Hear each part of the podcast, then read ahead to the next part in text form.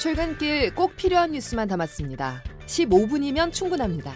뉴스 속속.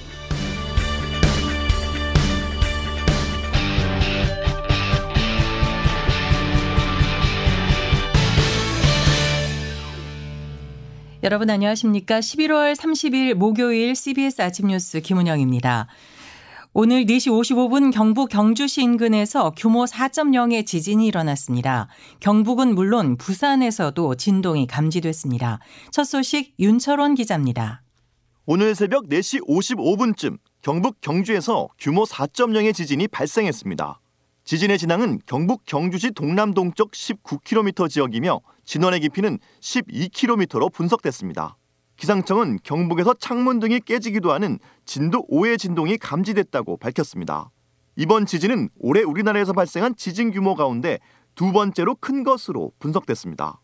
다만 시설이 무너지거나 사람이 다치는 등 실제 피해 신고는 아직까진 없는 것으로 확인됐습니다.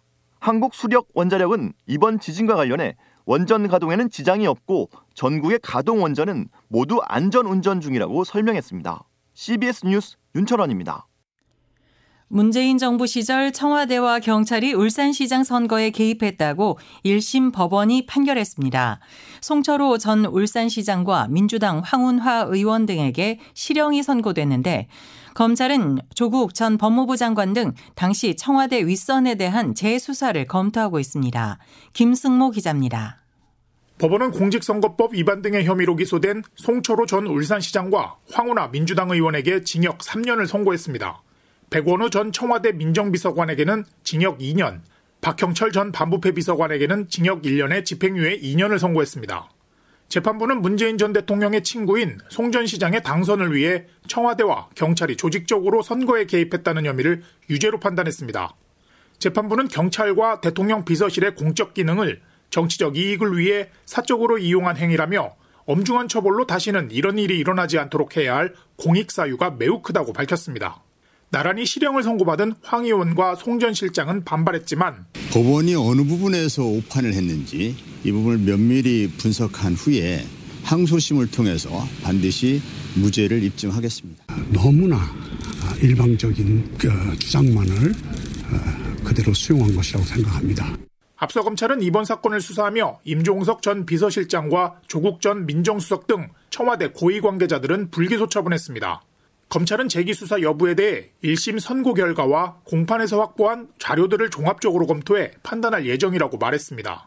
다만 법원이 이들의 연루 의혹이 제기된 경쟁 후보자 매수 혐의는 무죄로 판단한 만큼 재수사 여부 판단의 변수가 될 것으로 보입니다. CBS 뉴스 김승모입니다. 2030 엑스포 유치에 실패하면서 정부 전략에 대한 지적이 나오자 윤석열 대통령은 자신의 부족함 때문이라며 사과했습니다. 그 후 폭풍으로 윤 대통령의 당 영향력이 약화하는 것 아니냐는 관측이 나옵니다. 김명지 기자가 보도합니다. 윤석열 대통령은 어제 예정에 없던 브리핑까지 열고 국민을 실망시켜 죄송하다고 자세를 낮추기도 했습니다. 제가 이것을 잘 지휘하고 유치를 이끌어내지 못한 것은 대통령인 저의 부족의 소치라고 하겠습니다. 이에 전면적인 외교전으로도 끝내 엑스포 유치에 실패한 것이 윤 대통령 리더십의 상처로 비화하면서 당에 대한 윤 대통령의 그립을 약화하는 현상을 가속화할 수 있다는 해석도 나옵니다. 내년 4월 총선을 앞둔 여당 입장에선 부울경 지역의 그림자가 드리웠습니다. 엑스포와 맞물려온 지역 개발 계획도 일정 부분 차질이 불가피할 것으로 보입니다. 그간 낙동강을 중심으로 PK 지역을 가로지르는 이른바 낙동강 벨트를 야당으로부터 탈환하는 것이 주요 목표 중 하나로 꼽혔던 만큼 여당 내 아쉬움이 큰 대목입니다. CBS 뉴스 김명지입니다. 윤석열 대통령이 이르면 오늘 정책실 신설을 골자로 하는 대통령실 조직 개편을 단행합니다. 2030 엑스포 유치 실패로 개편이 빨라졌다는 해석이 나옵니다. 조태임 기자가 보도합니다. 대통령실이 기존 비서실, 국가안보실의 2실 체제에서 정책실 신설로 3실 체제가 될 가능성이 높습니다. 윤석열 정부는 지난해 5월 출범 당시 작은 대통령실을 표방해 문재인 정부에 있었던 정책실을 폐지했는데 이를 되살려 정책 역량을 강화하겠다는 겁니다. 정책실 신설은 윤석열 정부가 내세웠던 연금, 노동, 교육 3대 분야의 개혁에서 성과가 나지 않는 점 등에 대한 고민에서 시작됐습니다. 당초 다음 주에 이뤄질 것이라 봤던 대통령실 개편이 빨라진 건 2030 세계 박람회 유치 실패와도 관련이 있습니다. 대통령실 내 엑스포 유치 업무를 담당했던 미래 전략 기획관실은 폐지될 것으로 보입니다. 총선 출마 등의 변수로 수석 비서관급 인사가 대대적으로 이뤄질 것으로 보여 대통령실 2기 체제가 본격화할 것으로 예상됩니다. 대통령실 개편과 맞물려 정부 개각도 앞당겨질 것이란 관측이 나오는데 박진 외교부 장관은 유임할 것으로 관측됐으나 엑스포 유치 불발로 교체 가능성도 거론되고 있습니다. CBS 뉴스 조태임입니다. 더불어민주당이 오늘 이동관 방송통신위원장과 검사 2명에 대한 탄핵소추안 재발의를 예고하면서 국회 본회의 개최 여부를 놓고 여야가 막판까지 대치할 것으로 보입니다. 민주당은 오늘과 내일 이틀 연속 본회의를 열어 탄핵안을 처리하겠다는 방침이지만 국민의힘은 탄핵안 처리를 위한 본회의 소집에 응할 수 없다는 입장입니다. 올해 종합부동산세 납부 대상이 지난해의 3분의 1 수준으로 급감했습니다. 부자 감세 논란이 일고 있습니다.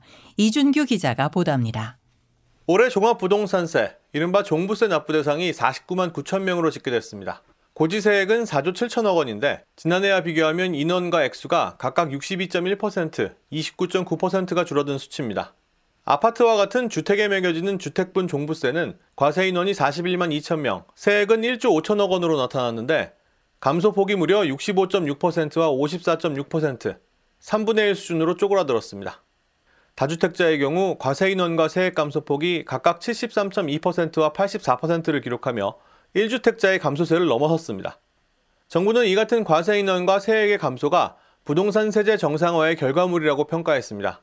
하지만 종부세의 도입 취지가 부자 세금임에도 1주택자보다 다주택자의 감소폭이 더 크고 올해는 세수 결손 규모가 58조 원에 달할 것으로 예상되는 상황임에도 보유세를 큰 폭으로 줄였다는 점에서 논란이 불가피할 전망입니다. CBS 뉴스 이준규입니다. 한국은행은 오늘 오전 올해 마지막 금융통화위원회를 열고 기준금리 동결 여부를 결정합니다. 시장에서는 금통위가 7차례 연속 금리 동결에 나설 것으로 보고 있습니다. 박지환 기자가 보도합니다. 한국은행 금융통화위원회는 올해 1월 기준금리를 3.25%에서 연 3.5%로 인상한 이후 지난달까지 6차례 연속 동결했습니다. 지난달 기준금리 동결 이후 대내외 여건이 크게 달라지지 않았다는 점에서 금통위가 오늘도 7차례 연속 금리 동결에 나설 것으로 시장은 예상하고 있습니다. 지난달 금통위 직후 이창용 총재의 발언입니다. 물가 및 성장 전망 경로의 불확실성이 크게 높아진 가운데 물가 상승률의 둔화 속도가 당초 예상보다 완만해질 것으로 전망되고 가계부채의 증가 흐름도 좀 더 지켜볼 필요가 있습니다. 오늘 금통위 직후에도 이 총재는 많은 시간을 할애해 긴축 유지 배경을 설명할 것으로 보입니다. 특히 이 총재가 현재 인플레이션 둔화 속도를 어떻게 진단하는지 그리고 향후 금리 인하 시점을 언급하는지도 관전 포인트입니다.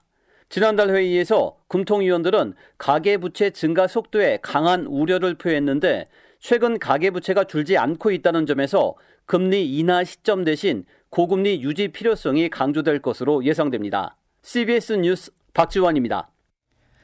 이런 가운데 OECD는 올해 한국 성장률 전망치를 1.5%에서 1.4%로 하향하면서도 내년 성장률 전망치는 2.1%에서 2.3%로 올렸습니다. 최인수 기자입니다.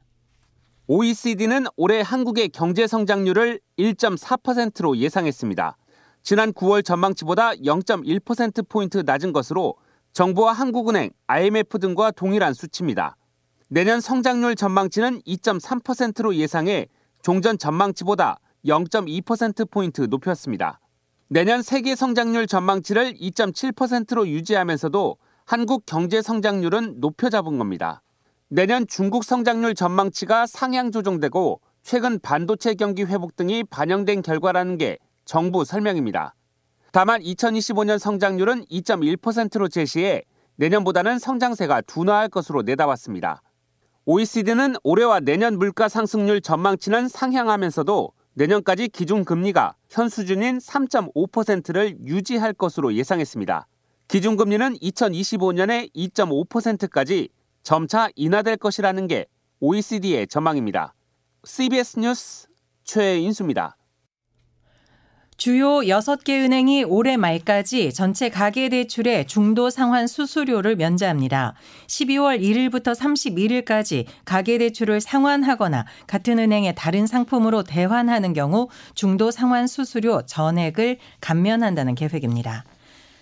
합계 출산율이 0.6명인 나라 세계 어디에도 찾아볼 수 없지만 대한민국에서 조만간 벌어질 수 있는 일입니다. 조은정 기자가 보도합니다. 희박할 것 같던 출산율 0.6명 시대가 현실로 다가왔습니다. 어제 발표된 통계청의 인구 동향에 따르면 3분기 합계 출산율은 0.7명대로 2분기에 이어 또 최저치를 찍었습니다. 통계청은 이런 추세라면 4분기 출산율이 0.6명대까지 떨어질 가능성이 있다고 보고 있습니다. 통계청 임영일 인구통계과 과장입니다. 그러니까 4, 4분기 같은 경우는 이제 아무래도 출생아 수가 이제 줄어들다 보니까 지금의 추세로 보다 보면은 0.6명대로까지도 떨어질 가능성이 좀 있어 보여요. 최근에 혼인 건수 자체가 곤두박질 치면서 출산율이 내년에 더 떨어질 가능성도 있습니다. 상황이 이런데 정부는 뭘 하고 있을까? 컨트롤 타워 기능을 해야 할 대통령 직속의 저출산 고령사회위원회는 가뭄에 콩 나듯 가끔 운영위원회를 열고 있지만 기존 틀에 박힌 인구 대책을 반복하는 데 그치고 있습니다. 전문가들은 청년들의 삶의 질을 개선하는 근본적인 접근이 필요하다고 말합니다. 이호선 숭실사이버대 교수입니다. 청년들의 취업을 상시화하고 그 삶에 대한 질을 높일 것인가에 대한 그 국가적 플랜을 내놓아야 출산 플랜도 어느 정도 해결이 된다고 생각을 해요. CBS 뉴스 조은정입니다. 이태원 참사 발생 1년이 넘어 관련 재판 가운데 첫 선고가 나왔습니다. 해밀턴 호텔 관련자들에게 벌금형이 내려졌는데요. 김정록 기자가 보도합니다. 이태원 참사가 발생한 골목에 불법 구조물을 증축한 혐의로 재판을 받아온 해밀턴 호텔 대표 등에게 어제 벌금형이 선고됐습니다. 재판부는 호텔 본관 뒤편에 불법 증축한 혐의는 유죄라면서도 정작 참사가 발생한 골목에 가벽을 설치한 혐의는 고의성이 보이지 않는다며 무죄로 판단했습니다.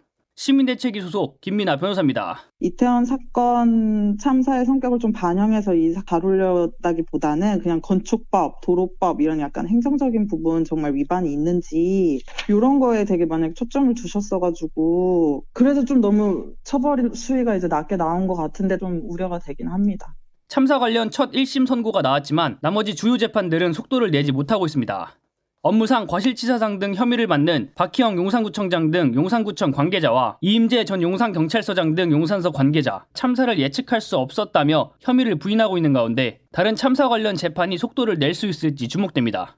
CBS 뉴스 김정록입니다. 법원이 오늘 이재명 더불어민주당 대표의 최측근인 김용 전 민주연구원 부원장의 불법 정치자금 수수 혐의에 대한 1심을 선고합니다. 서울중앙지방법원은 오늘 오후 2시 불법 선거 자금과 뇌물을 받은 혐의로 기소된 김 전 부원장 등의 선고 기일을 엽니다. 검찰은 지난 9월 결심 공판에서 김 전 부원장이 이 대표의 영향력에 힘입어 대장동 개발 사업 등 공사 업무 전반에 영향력을 발휘했다며 징역 12년을 구형했습니다. 어제 저녁 7시쯤 경기도 안성시 죽산면에 있는 사찰인 칠장사에서 불이 났습니다. 이 화재로 대한불교 조계종 총무원장을 지낸 자승 스님이 승려들이 거처하는 숙소인 요사체에서 숨진 채 발견됐습니다. 경찰은 구체적인 화재 원인을 조사하면서 현장에 유서가 있는지도 확인하고 있습니다.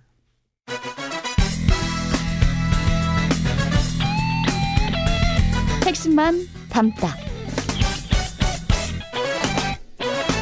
Save your time. 이어서 날씨를 이수경 기상 리포터가 전해드립니다. 네, 11월의 마지막 날인 오늘도 겨울 추위가 기승을 부리겠습니다. 어제보다 더 추운 날씨를 보이면서 이번 추위가 절정을 나타내고 있는데요. 현재 서울이 영하 7도로 어제보다 3도 정도 낮은 상태고 철원은 영하 11도, 춘천 영하 8도, 대전 영하 6도, 대구는 영하 1도의 기온입니다. 특히 경기 북동부와 강원 북부, 경북 일부 지역에는 현재 한파주의보가 내려진 가운데 찬바람이 불면서 체감 온도는 더 떨어지고 있는 상태인데요. 오늘 낮 기온 어제보다 내려가면서 종일 춥겠습니다. 이러한 영하권의 추위는 오는 토요일까지 이어질 전망인데요.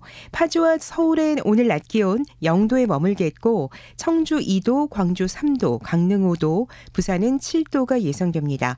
추위로 인해 눈구름이 만들어지면서 호남 서부와 제주도는 내일까지 눈이 내리겠고 충청 서해안에도 눈 예보가 나와 있습니다. 대부분 예상 적설량은 내일까지 1에서 5cm 정도고 호남 서쪽 지역에 최고 7cm 정도의 눈이 예상돼 빙판길 안전사고에 유의하시기 바랍니다. 날씨였습니다. 11월 마지막 날 전해드린 CBS 아침 뉴스를 모두 마칩니다. 감사합니다.